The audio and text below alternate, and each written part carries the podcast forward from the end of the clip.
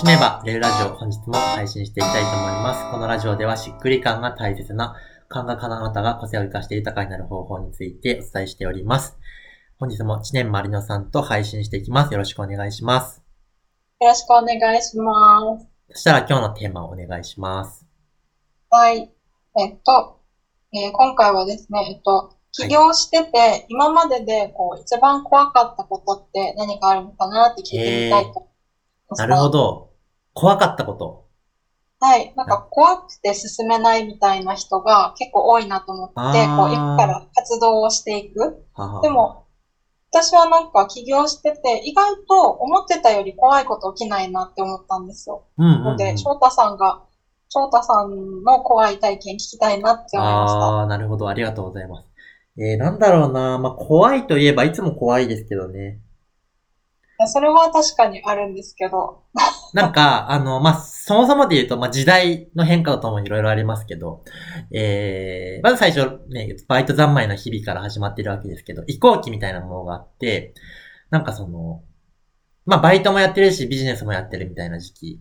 その時は、なんかね、月初に今月どうしようっていつも考えてる。な、何、何日バイト入れようって月初になんかその、確定している売り上げ5万円みたいな、必要なお金30万、残り25万どうするみたいなことを、毎月毎月考えるみたいな。え、てか20、25万足りないけど、これバイトで全部入れたらもうほぼバイトじゃんみたいな。っていう時、毎月毎月ゲストに戻れるみたいなこと、まず怖いですよね。まずバイト行きたくもないし、でも売り上げが確定してないのも怖いし、みたいな。怖いことたくさんありますね。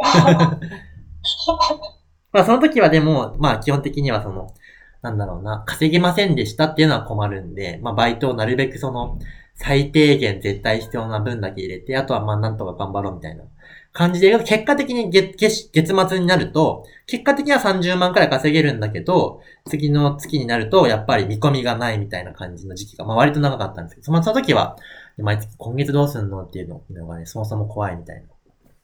すごい。その状態でどれくらい過ごしたんですか？いや、すごい長かったですよね。なんか、ええー、どうなんだ。1、2年ぐらいそんな状態だったよな。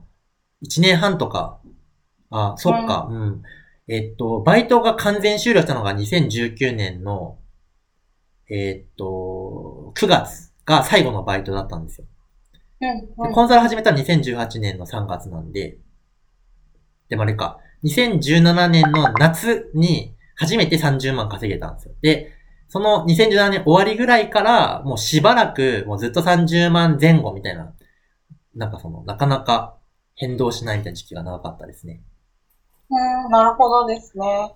まあ、あとまあそういう時期が続いてると、恐怖で言うと、なんか、え、このまんま、一生このままだとどうしようみたいな、恐怖あります、ね、あ、なるほど。そっちの恐怖ですか？抜けられなかったらどうしようみたいな。のもあったりとか、うん。ええー、そうだな。でもあと、今だったら塾やってますけど、まあ塾の募集とか、毎回怖いですよね。誰も来なかったらどうしようとか。うん、うん、うん。なんかその、マリノさんは翔太塾2期に来てくれたんですけど、2期の時とかマジで集客が後半追い上げたんですけど、最初とか1人目決まった後全然決まらなくて、あの、やばいみたいな、呪いにかかってるわ、みたいな。お二人目も絶対。二人目？私二人目か。コンサル、コンサルワークだから別に、うん、翔太塾ワークではなかったけど。そうですね、そうですね。なんかもう呪いかかってるみたいな。この呪い解けなかったらどうしようみたいな謎の恐怖。そんな呪いはないんだけど、ないということが、その次の契約が決まって、あ、呪いなかったっていうことが発覚し、そこからバーンって言ったんですけど、やべえ、呪われてるんじゃないか説みたいなのに、と取り憑かれるみたいなのありましたよね。なんかあの席は本当にあの、勇気をもらいました。こんなに、大変なんだっていうのを、間近で見せていただいた。そうそう。あの、自分そんなにメンタル強い、もともとそんなになんていうのかな。安定、すごい、不安がどちらかというと強いタイプなんですよね。でも強い時に、なんか自分はどちらかっていうのも、やるしかないみたいな感じで、じゃあ今できること何っていうところの行動を通してなんとか、ま、不安を紛らわせる的なタイプなんで、なんだなんかやるんですよ。絶望しながら。本当そうですよね。あの時絶望しながらいろいろやってました、ね。そうそうよくそんなに、あの、絶望した状態で動けるなって思ったんですよ。そうそうそう。絶望、あ、そうそう。自分のパターンなんですよね。あの、これやばいとか不安になった時に無駄な行動が増えるっていうパターンがあって、最近山健さんから言われたんですけど、そういう時にね、あのちゃんとじっとすることがあなたは大事ですよって言われて。じっとする方が大事なんですちゃんと考えて、じゃあどこを改善すればいいのさっていうのを、ちゃんと見れば、あ、じゃあ、これ、次はこの一手はこれっていうのが、ちゃんと分かって打てれば、全然大したことがない話が、もう無駄に、無駄の30手みたいな。疲弊して時間がなくなって心も落ち込むみたいな。確かになんかそれは少しわかるような気がしました。なるほど。翔太さんってこう、すごい学んできてるじゃないですか、はい、今まで。うんうんうん、だから、冷静に考えれば次の一手多分わからないと思うんですけど、あの時結構あれでしたね、大変そうな感じはしそうですね。もう、絶望、自分、もう絶望、でも呪われている説が大変、なんか、やばかったんで。なるほど、ね まあ。そういうのありますね。そういう絶望はあるかも。うんうんうん。今までで、じゃあ一番怖かったのはあれですか？じゃあ今の翔太塾の2期の。あ、でも、もっと前で言うと、あの、自分の一番の恐怖は、このまま死ぬことが一番の恐怖だったんですよ。その、えー、っと、その時はまあ全然30万とか稼いでない時ですけど、でも世の中に影響を与えると、世の中のなんかその自分を生きるきっかけを与える存在になりたいみたいなのがすごくあったんですよね。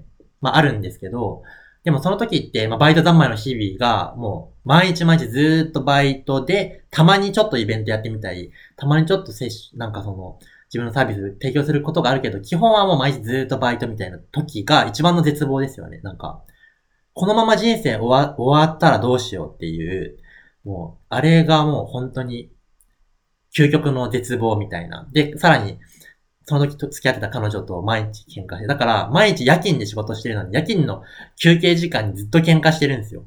で、帰ってきて、時間ができたら喧嘩するみたいな。もう、しもうやばいですよね。もう、闇ですよ。すごいですね。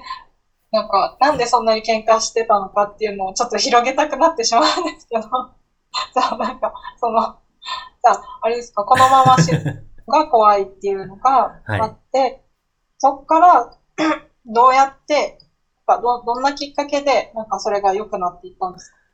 ああ、このままし、このままじゃ死ねないみたいなものがありながらも結局バイトするしかないみたいなのがあって、あの、これ、あれですね、前なんかの、どっかで何回で何回か喋ってるかもしれないけど、精神的な突き抜けと物理的な突き抜けっていうのが、あの、なんか段階的にあるんですけど、まず、精神的な突き抜けみたいなのが、これすげえ長くなるからな。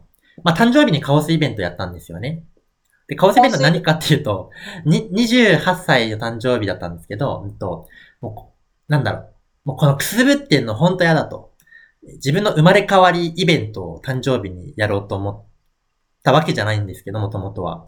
でも、なんか別のイベントを企画したら、結果的にそうなって、あの、集まったスタッフが、自分は手に負えない人ばっかり集まっちゃったんですよ。